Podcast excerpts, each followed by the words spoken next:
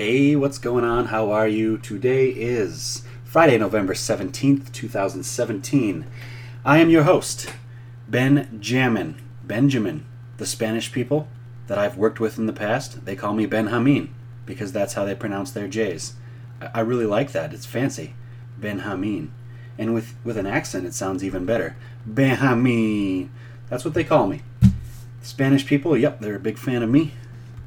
I am a white guy or a gringo, and I understand probably 40% of the language, which isn't enough to consider myself fluent, but I understand, you know, pretty much half of everything that's said, so I can kind of sort of converse with them. I always have to remind them, hey, yo soy gringo, uh, muy, despacio, por favor. I have to tell them, slow down, I'm white, I'm not like you.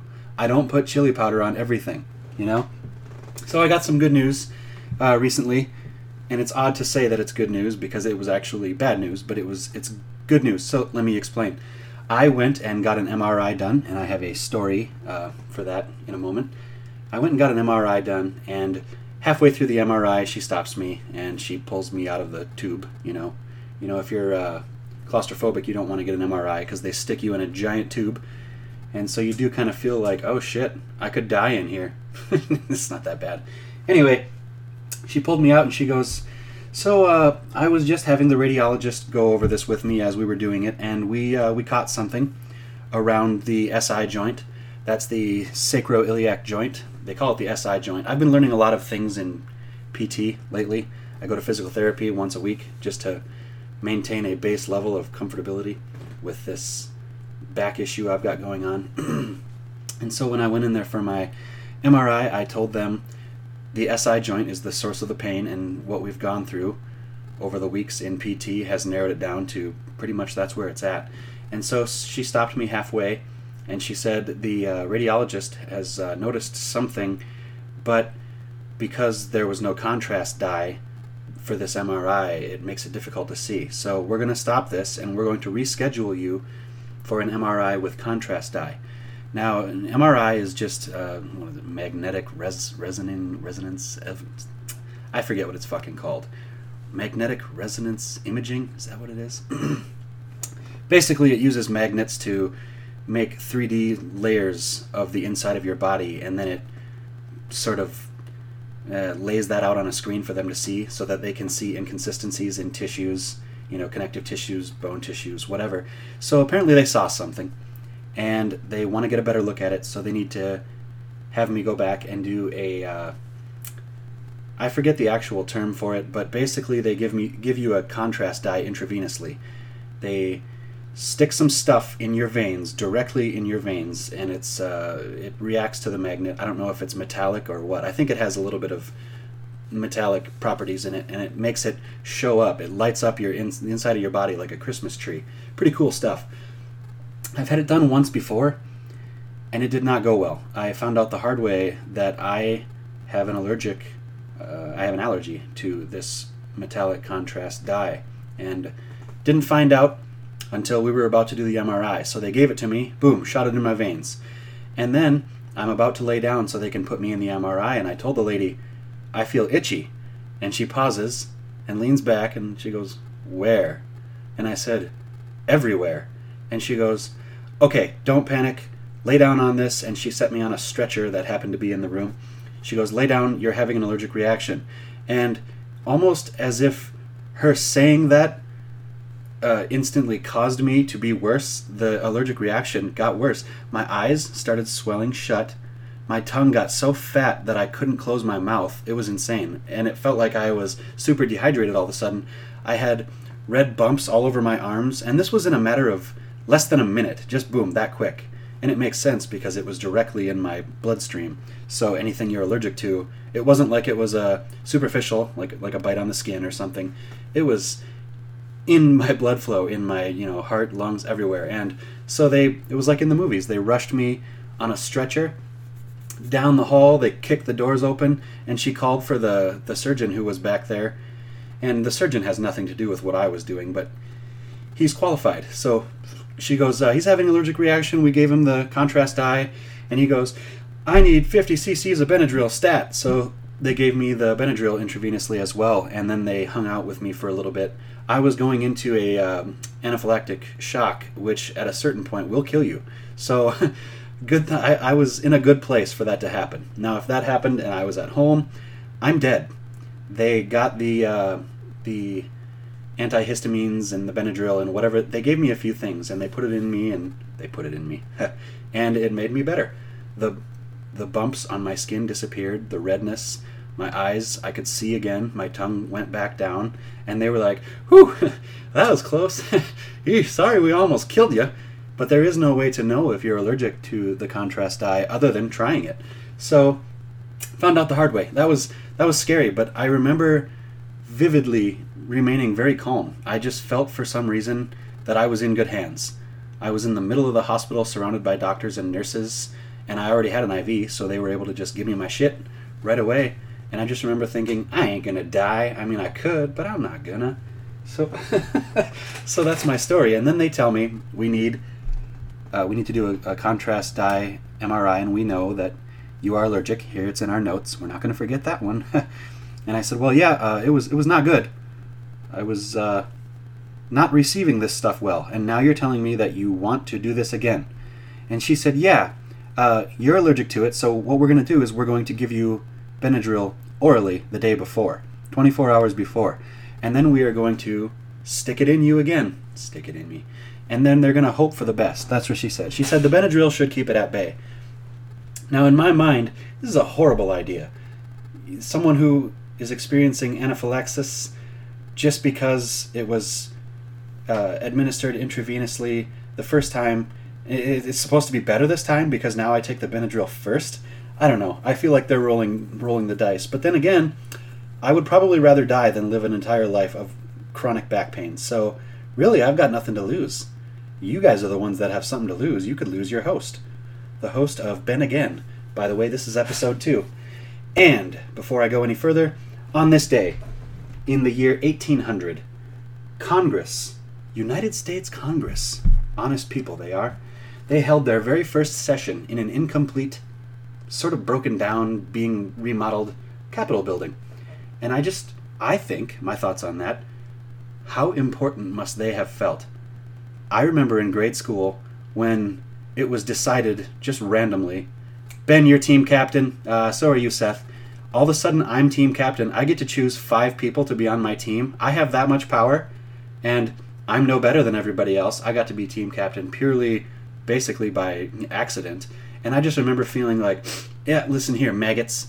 I'm the captain. You just feel so important, even if it's not that great. Imagine being chosen to be a member of Congress. So we're in charge of a country now. It's like you're team captain of the country. God damn. How cool would that be?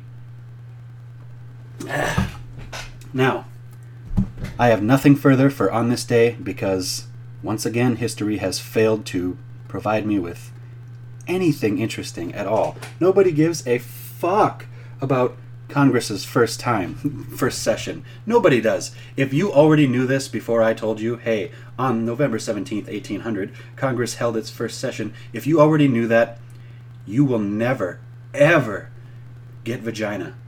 I mean, I could be wrong. If you have a giant hog, you're gonna you're gonna score either way. But if, if you know shit like that, odds are you've made room for knowledge like that by getting rid of other important things, like where's the clitoris. So, now that we're done with our uh, on this day segment, god damn, what a bummer that one was. One of these days, on this day, is going to be something interesting, and I'll be able to go off on a tangent.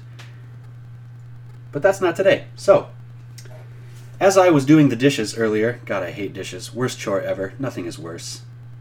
I mean, what, what's worse than the dishes? I'd rather shovel snow. I'd rather mow the lawn. I'd rather do laundry. I'd rather sweep. I'd rather dust. I'd rather mop.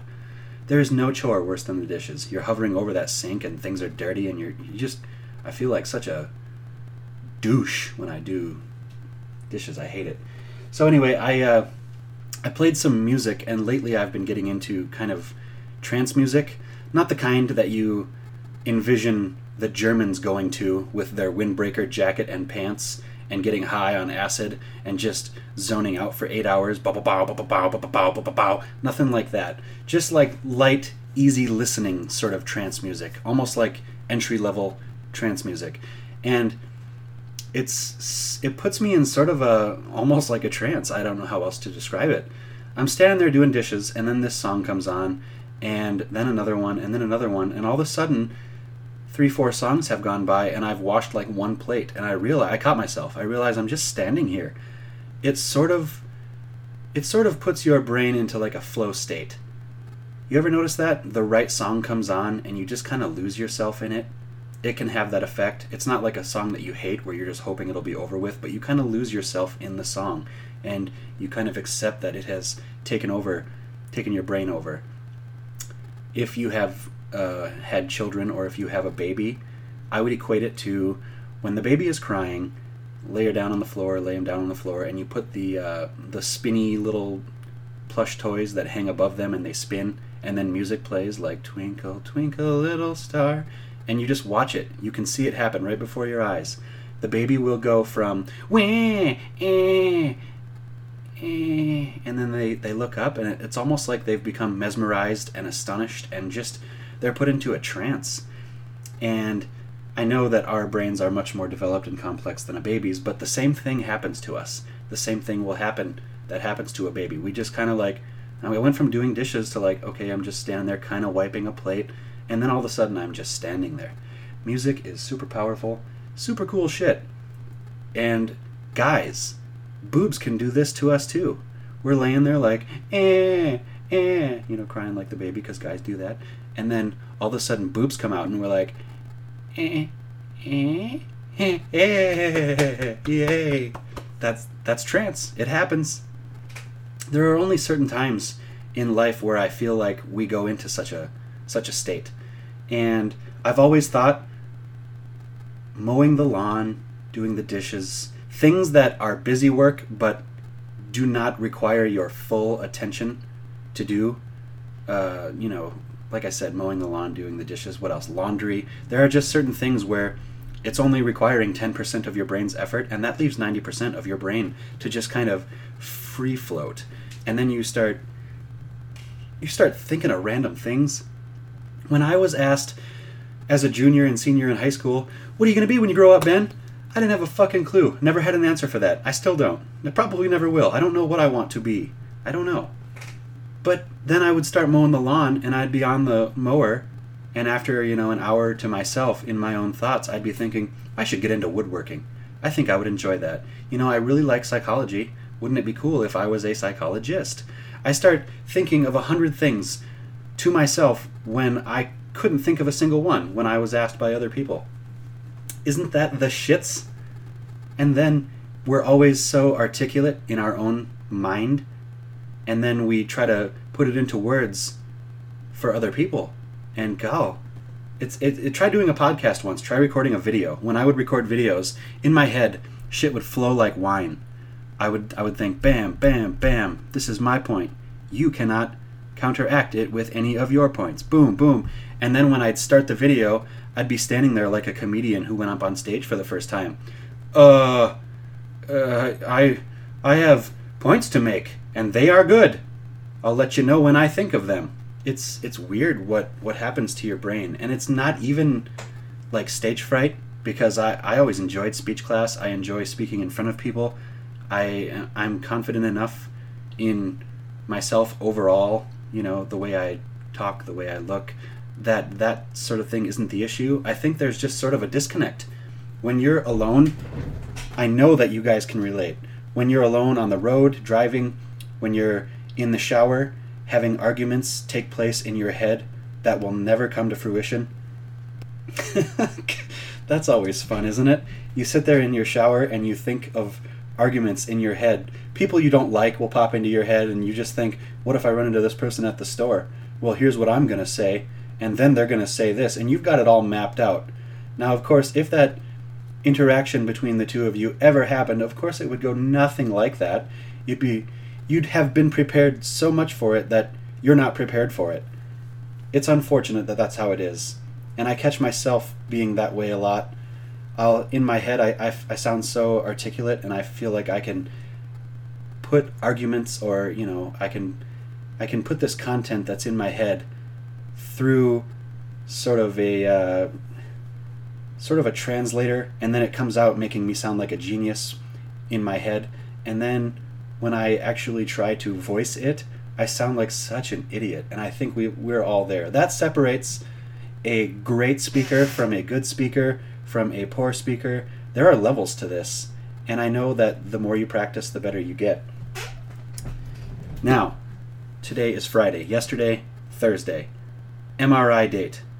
So I had I had a an awkward occurrence and I thought I would share it with you guys. My life has been a series of awkward events and so I I, I have a thick skin for most shit that would embarrass or make people uncomfortable. I, I am generally not that way because I'm I, my whole life it's been it's been just awkward I have a step family to my left, a step family to my right, so it's a bunch of people that, although I am technically related to, I I don't know, you know, don't know that well, and so it's just been awkward. So I, I get into the, I get into the uh, waiting room, and this is important to remember.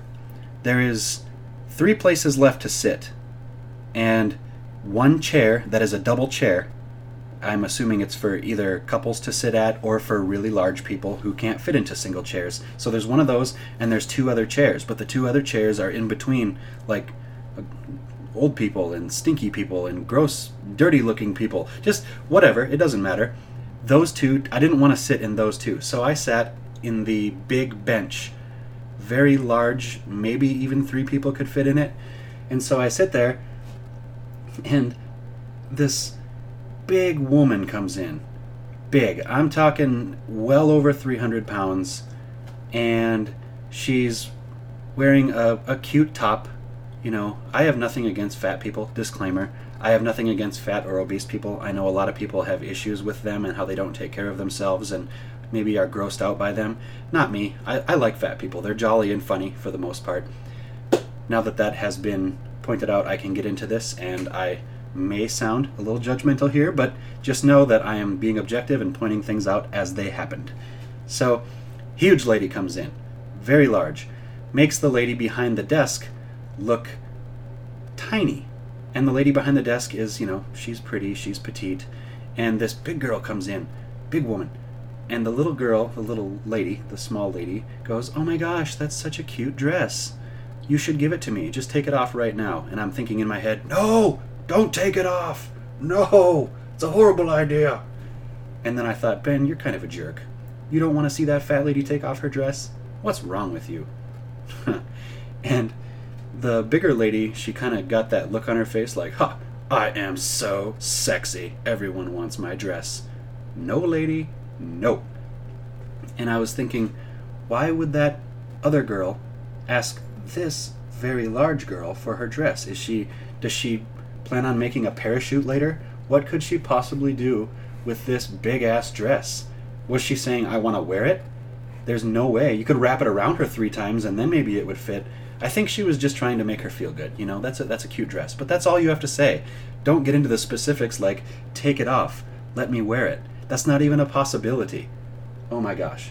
So then I hear, just as I'm thinking, you know, some very rude thoughts which we all think occasionally, I hear from down the hallway around the corner. This is out of sight, but I hear this.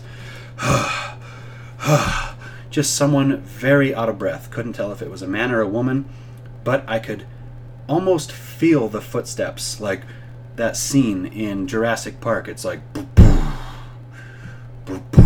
and the glass, the water in the glass is shaking. So I hear and almost feel these giant footsteps Probably mostly heard it. I don't know if I actually felt it, but I feel like I did.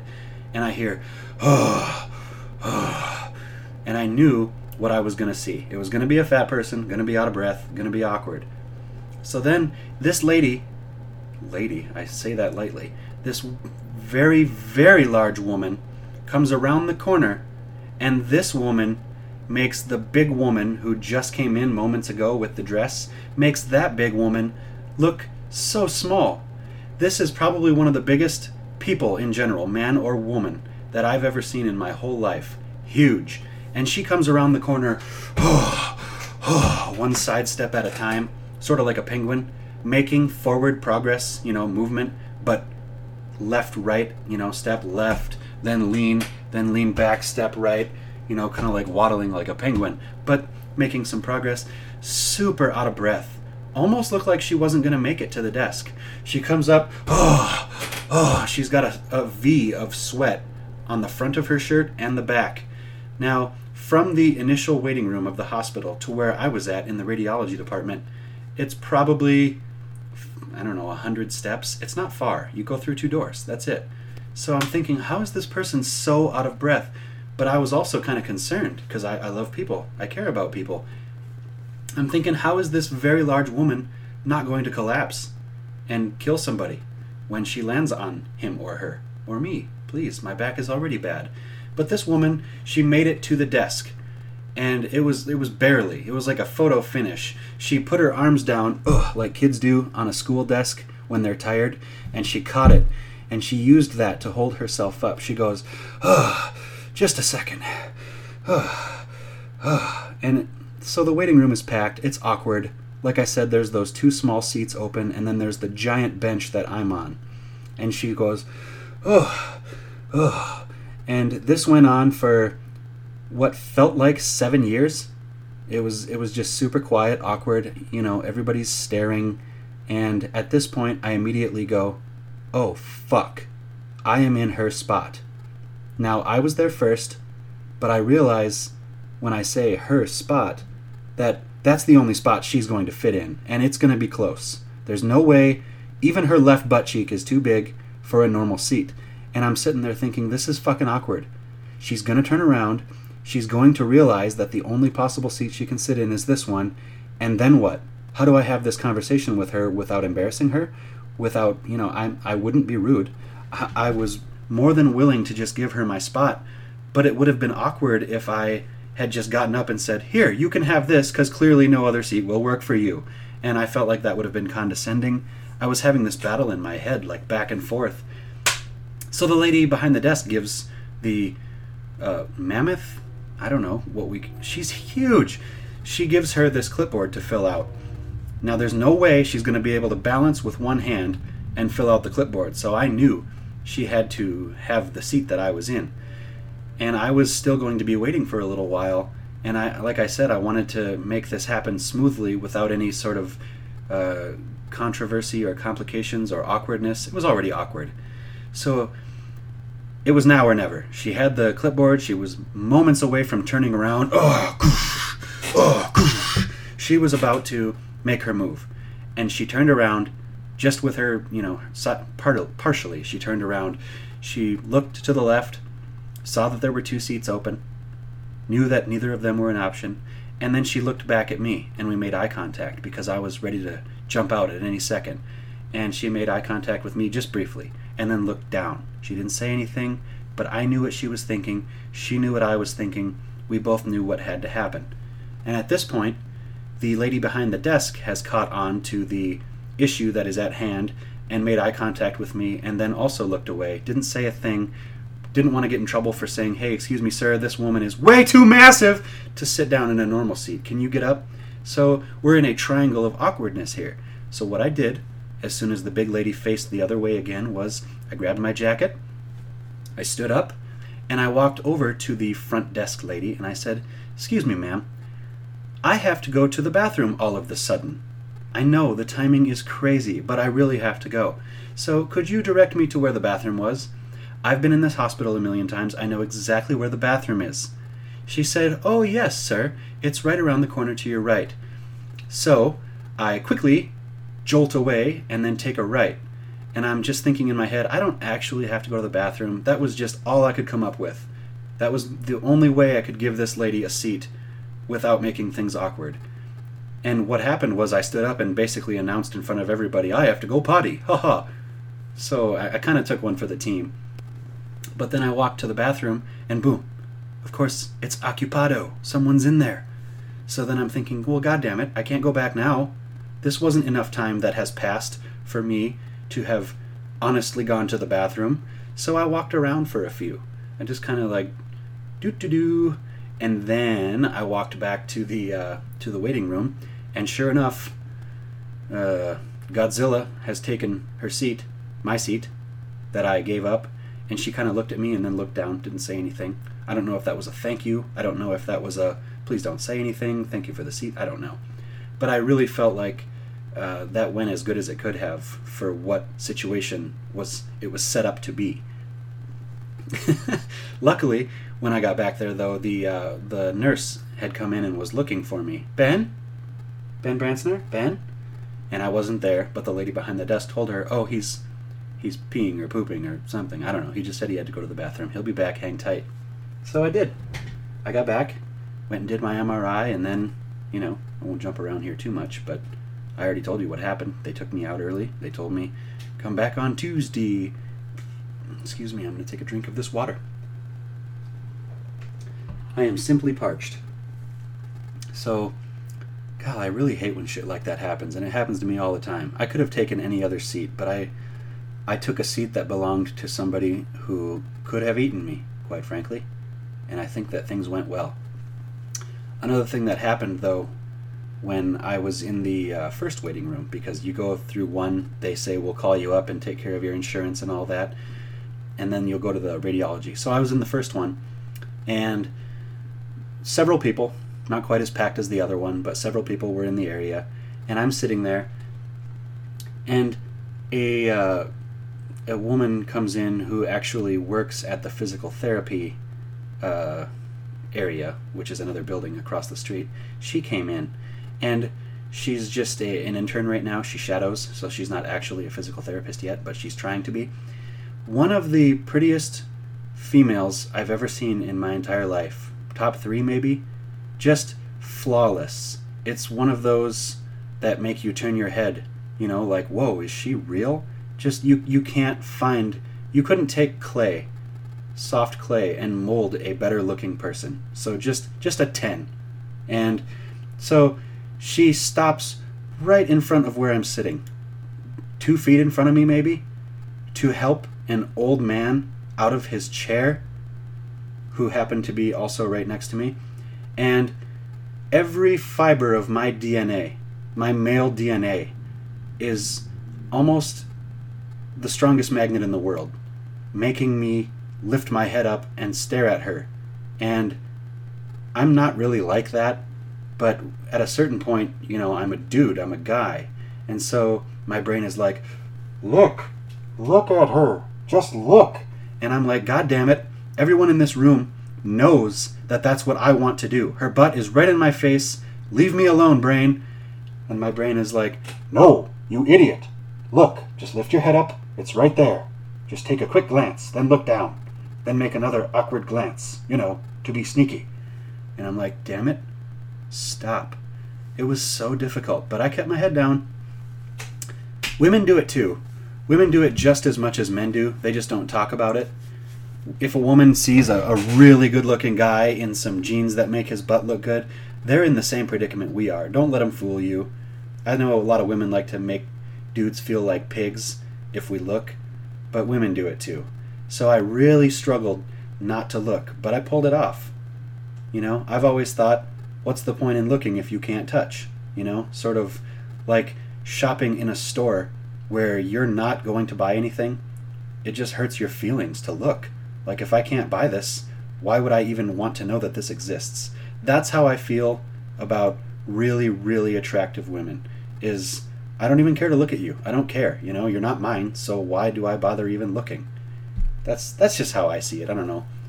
A lot of older guys were being perverts, and I could see exactly where their eyes were. Their eyes were exactly where my brain was telling my eyes to be, and you can't blame them. I mean, how dumb to to think anything other than just wow. And it made me think. If you're born as a gorgeous female, that is the easiest setting, the easiest mode that you can play the game of life on. There is no easier way to go through life than as a beautiful female. Everything is just set up for you for, for success. If you're born a 10, you're just beautiful, and you fuck up life somehow, that's on you. You were set up for for the the utmost level of success and you failed. That's on you. Now, this uh, video game streamer that I watch once in a while, he's a skinny, nerdy, ginger guy, and he always says, I, I chose life on hard mode because he's a ginger, and it's, it's, it's definitely true. But that was the other awkward moment that happened um, at the hospital.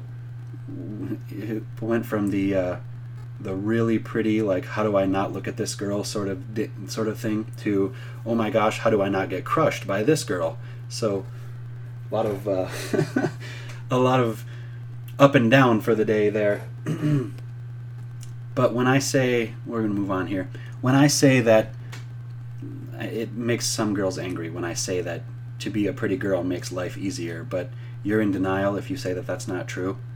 And women have this thing where they hate being called a slut.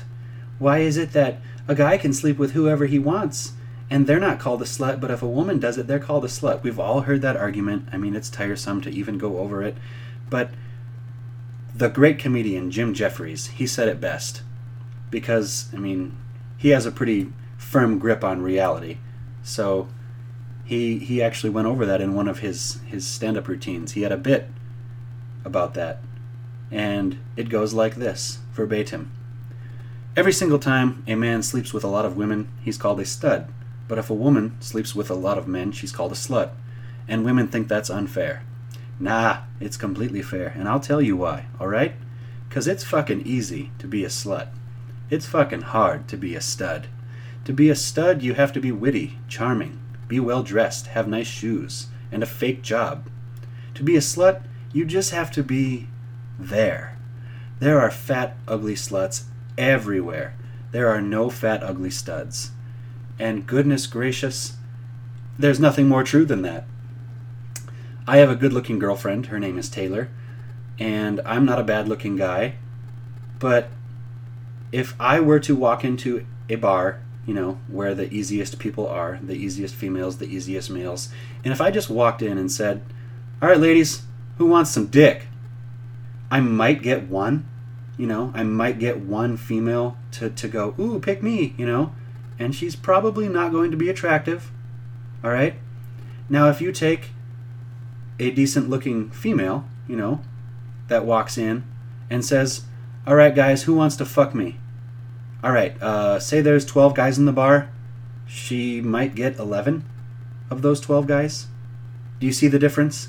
It's just easier being a female. It just is. Now, ugly female, that's a different story, but I'm not speaking about that. So, so get over yourselves. Um, I'm going to move into topic one here. This is already, again, gosh, I wanted these to be 30 to 45 minutes long, but because of my story, we're already at 32 minutes. I'm going to move into topic one. Um, quite simple makeup. Uh, there's this made the news recently, so that's why I chose this topic. There's an app. I think it was called Make App. I don't fucking know. It doesn't matter. And what it does is if you're wearing makeup, it's sort of sort of like any other filter or app, it changes the way you look. But this one specifically removes uh, excess makeup, sort of, and makes you look less like you're wearing makeup. And in some cases, it can all but take away the makeup. So basically, this app goes from uh, make you know you're wearing makeup to boom, all of a sudden this is what you look like without makeup, and it caused a bit of a, an uproar, more so than even I would think from the feminists, which is one of the worst groups of people in the world. They're saying it's sexist and misogynistic to sort of take an app, oh, excuse me, and uh, take away the makeup, excuse me, with an app, and that sort of degrades women somehow. I don't get it. But I chose this topic because I have a lot to say. I've actually had this discussion slash argument several times. Uh, women get very accustomed to wearing makeup, and I think when you put it on every day, you just kind of trick your brain into thinking this is what I really look like. Uh, wrong? Fake news? False? No.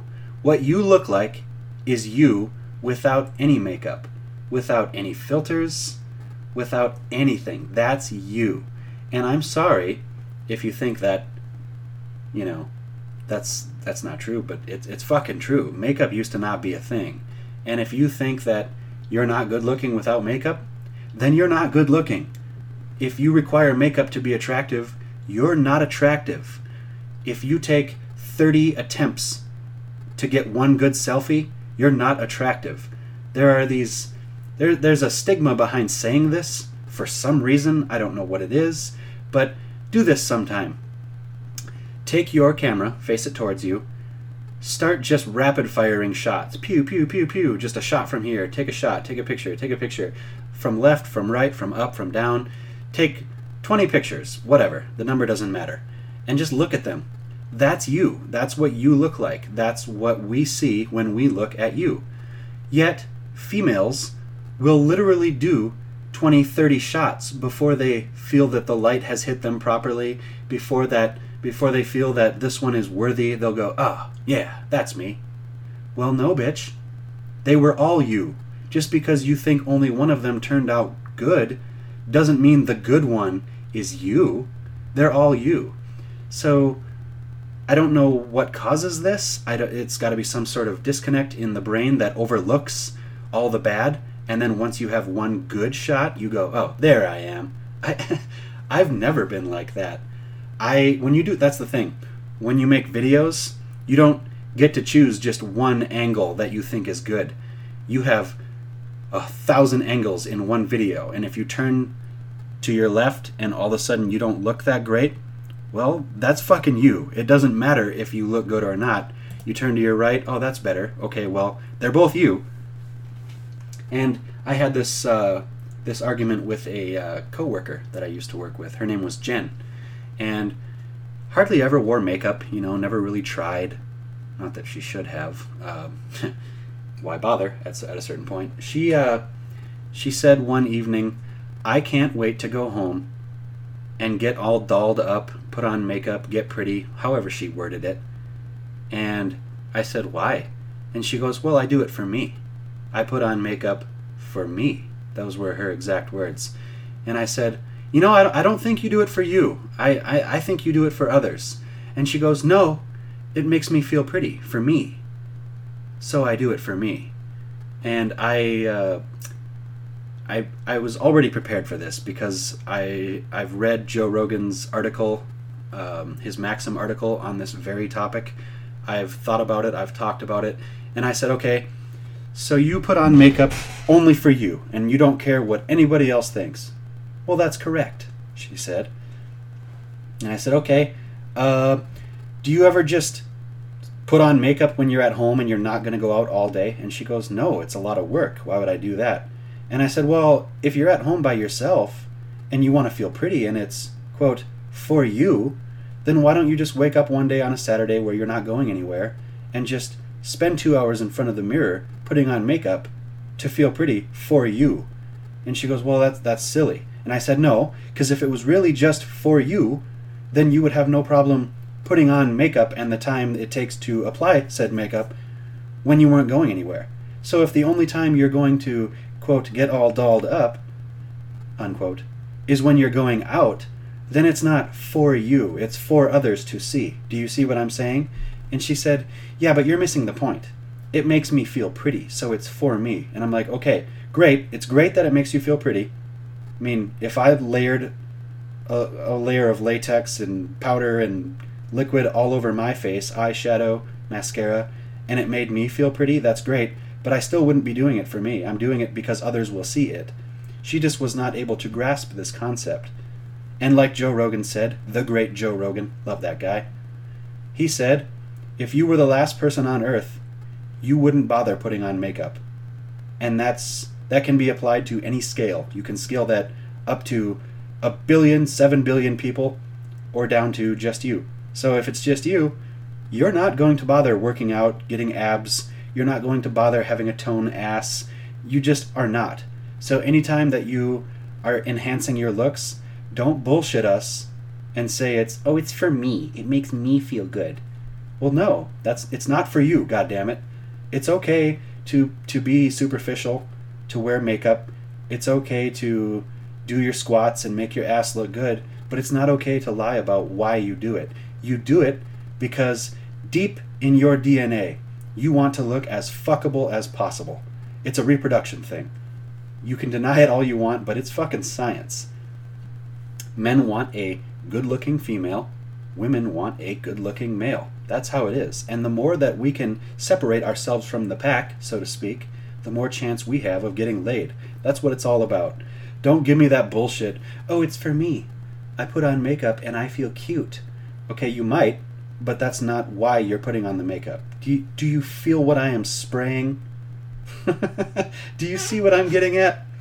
And plus, women have uh, expectations for men that are far superior than what men have for expectations for women. And what I mean by that is, uh, just just take your typical female. What does she want? Now I'm I'm speaking physic physical features only. I'm not going to say uh, anything about personality or sense of humor. Let's just go physical only because then we're on a level playing field. What women stereotypically say they want in a man: tall, dark, handsome, lots of hair, abs, shoulders. I love big arms, big strong arms to hold me and fuck me. Mm a big penis. I've heard it a million times. Seven or better, seven or more is good. You know, they, they break it down. Their man is like like a robot. I want to add this feature and that feature. I want to have this. Now he, he can have a nice tight butt. Cowboy butts drive me nuts. I, like I said, I like abs. Ooh, when he has a defined back, that is my thing. Tall, strong, jawline, beard. You know, they have all these things you know, uh, everybody's different, but for the most part, here's what men want from women don't be fat. Just don't be fat. Okay? A cup boobs are great. B, great. C, great. I mean, some people would say bigger is better, but I would say quality over quantity. Men want just don't be fat. You can have B boobs, you can be short, you can be tall. You can have wide hips, you can have a big butt, you can have a small butt. You can have a medium sized butt. You can have a medium size, you can medium length hair. Just don't be fat. That's all we ask. That laundry list of things that women want out of a man or, or, or sort of hope a man will have for them, men don't have that. We just don't want you to have a belly. When you enter a room, for the love of God, don't let your belly button be the first thing to enter the room. Okay? Don't be fat. And so for women to say that men are misogynistic and pigs because we don't want a woman to be fat, that that's horrible. What what kind of logic is that? All the things that women want, but if a man just says, "Please, just one thing, one thing, don't be fat." And then all of a sudden, "You're a pig." Oh my gosh. Feminist logic. Feminists will tell you if a woman is strong and independent and confident in her sexuality, then she can choose what she wants her male mate to look like. That's called being a strong, independent woman, exercising her femininity.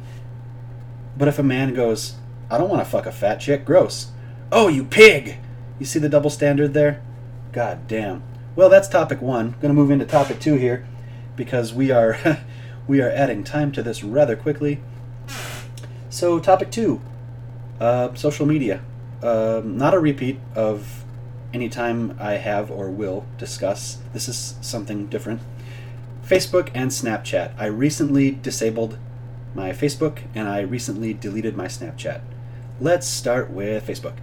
I spontaneously disabled my Facebook yesterday. Now, I go in spurts, I'm sure, like a lot of people. Sometimes I won't post anything for three, four days. And then all of a sudden, I'll realize, whoa, it's been a long time since I've posted. God, my millions of fans probably think I'm dead. And some days uh, I will post 10 things in a day. It doesn't matter whether I occasionally post or whether I frequently post. One thing remains constant, and that is this. I have 820 odd friends. We'll just say 800. I have 800 friends on Facebook. But it sure feels like I only have 15. It can't just be me who notices this. I have X amount of people who are my friends, quote unquote. You know, some are acquaintances, some are family. But it's the same 10 to 15 people that I interact with. The concept of Facebook is, is great. It's you've got this giant pool of people that you know or, or kind of know or don't know. You just added them because you thought they were hot, whatever. And you all are, are in this social sort of web. I share this, you like it. You comment on something, I rebuttal. We discuss, we argue. There, there's a. It's meant to be very social, hence social media. And I have 800 people, but only the same 10 to 15 people uh, interact with me. So it's sort of. Not that I, I don't appreciate the 10 to 15 people that interact with me or, you know, or comment slash share slash like slash, you know, discuss or debate. I like those people a lot, but it, it comes down to a number thing. Uh, when I put out something that I want 800 people to see or do something with, and 10 people, the only the same 10 people even bother to, you know, give me feedback on it, it's not really worth my time. So I, I disabled my Facebook because I'm thinking, why do I bother putting out content or making statuses or starting discussions or rounding up memes and pictures and then putting them all in a folder, you know, in an album for people to see? Why do I bother when it's only for 10 people?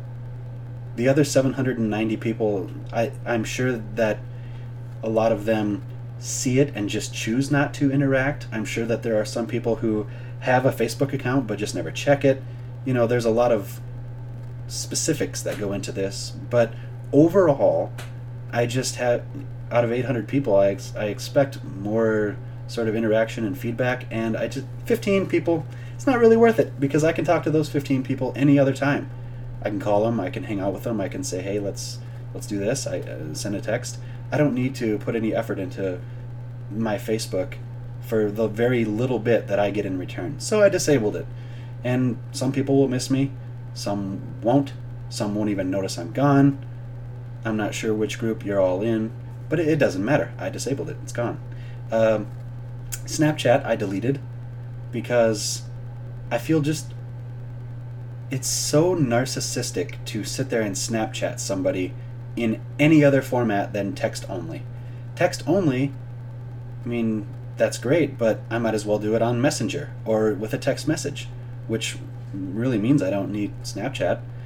And if you do it the way that most people do it, I just start to feel like very vain and narcissistic.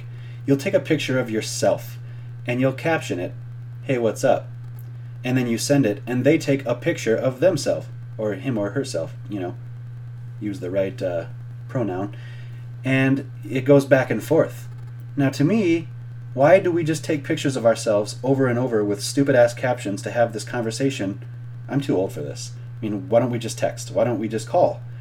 Anything less than a nude, you know, and since I'm a loyal, devout boyfriend, I, I don't I don't even entertain the idea of that. But I know that a lot of people use Snapchat for that reason. Send me a pic of your titties. Okay, but don't screenshot it. So you just take a picture of it with another phone. That way they don't know you screenshotted it. So, yeah, I just I start to feel like I I'm joining the rest of the world, just taking selfie after selfie. Like, ooh, look at me, you know. And I don't bother finding the right angle. I don't move the phone left, right, up, down, change my lightings, change my makeup or filters. I'm just not obsessed with the way I look, the way that most people are. I, I can't be bothered to sit there and take pictures of myself all day. And if I want to have a conversation with somebody, there's much more efficient ways of doing it and more preferred ways, you know, such as in person, than by snapping a picture of myself going, haha, that's funny, what are you doing later? You know, caption it. It's just not my thing, man. I, I'm I don't know if I'm too old for it or if I'm too emotionally old for it. Because I'm only 28. I'm I'm still hip, you know? God, what a douchey way of thinking that is. But it's it's true. I, I can fit in with older people or younger people right now, and I'm I'm just at that age where it's okay. Now, when I get deep into my 30s, 38, 39, you're old. You got to hang out with old people. You're not hanging out with people in their 20s anymore. So that's I kind of went over that in the last podcast how I'm at that that strange age where I don't really fit in anywhere. I can go to bed at 8 p.m. or I can stay out all night depending on the night. So I got rid of my Snapchat. I'm just I'm not doing that anymore. I, I don't need to constantly take selfies. You know, the people that do that, they're the same ones that have 180,000 pictures of themselves in different angles and outfits and you know, I'm I'm a decent looking guy. I'm not in the best shape of my life, but I, I have some muscle. I, I don't have any reason to be constantly taking pictures of it, though. You know what I mean? It's just not my thing. so, yeah, I'm over it. Moving on. Social media, gone. Taking a drink here.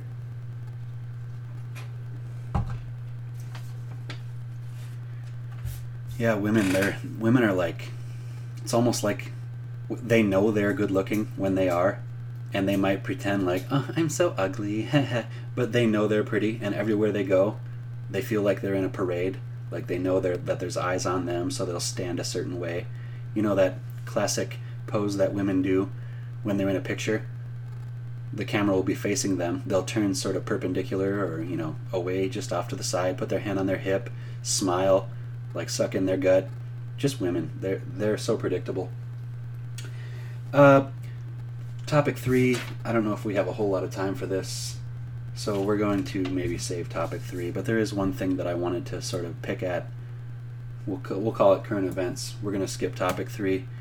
Um, current events. One, just one. We're running out of time. Anderson Silva, one of the greatest MMA fighters of all time, recently, for the second time, failed a drug test for steroids, and he released a statement. And the statement is fucking hilarious. Not once does he mention his uh, use of steroids, not once does he address it. It's just, he's kind of one of those Jesus loving religious dudes. So I'm going to read his statement to you and keep in mind, he let down a lot of fans. He let down his employer, the UFC. He let a lot of people down, his coaching staff. He got busted. He didn't plan to get busted. He got caught using steroids. This was the re- uh, statement he released. Ahem. Obviously, I think everything is part of a process of evolution. With each passing day, I can learn more about who I am.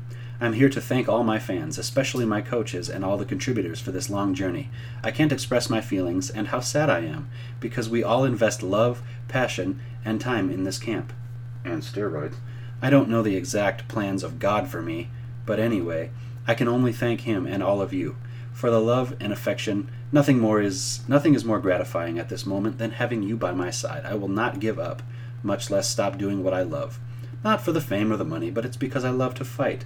So no matter what happens from now on, nothing changes. A big kiss for everyone, and see you soon. Way to curve us all, Mr. Anderson Silva. Not address. Okay, I got caught using steroids, and I'll say, I'm sorry, I got caught. That's basically what you should say. You should admit it, come out. I didn't accidentally stick this needle in my ass. I got caught. Better luck next time, four years from now after my ban is up. What he does is go, I don't know why God had this happen for me. Literally, his words.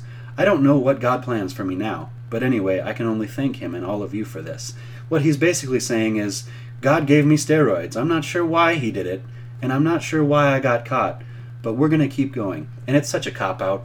I've always thought people were really douchey about that when, you know, everything happens for a reason. Well, yeah, I, I guess that's that's true. Everything does happen for a reason. If God takes you to it, God will take you through it. Well, no. I mean, tell that to the kids who are dying of cancer. I mean, call a spade a spade. It's a cop out. Uh, Anderson Silva, boo. Four years from now, he'll be 46 years old or 45. He's done fighting forever. He fucked up. I don't know what to say about that. That's just a that's a bummer, man that's one of the current events I have. I I'm out of time. We're coming up on an hour again. I really got to work on keeping these things shorter. But yeah, that story about the beached whale, the gigantopithecus woman, that took up a lot of time. She takes up a lot of space. Wow, coincidence. Anyway, uh, this has been episode two. Thanks for tuning in. Thanks for listening. Uh, I will see you probably next Friday. I don't know if this is going to be a every Friday thing or what, but I'll see you soon. Uh, everybody, take care. Thanks for listening. Bye bye.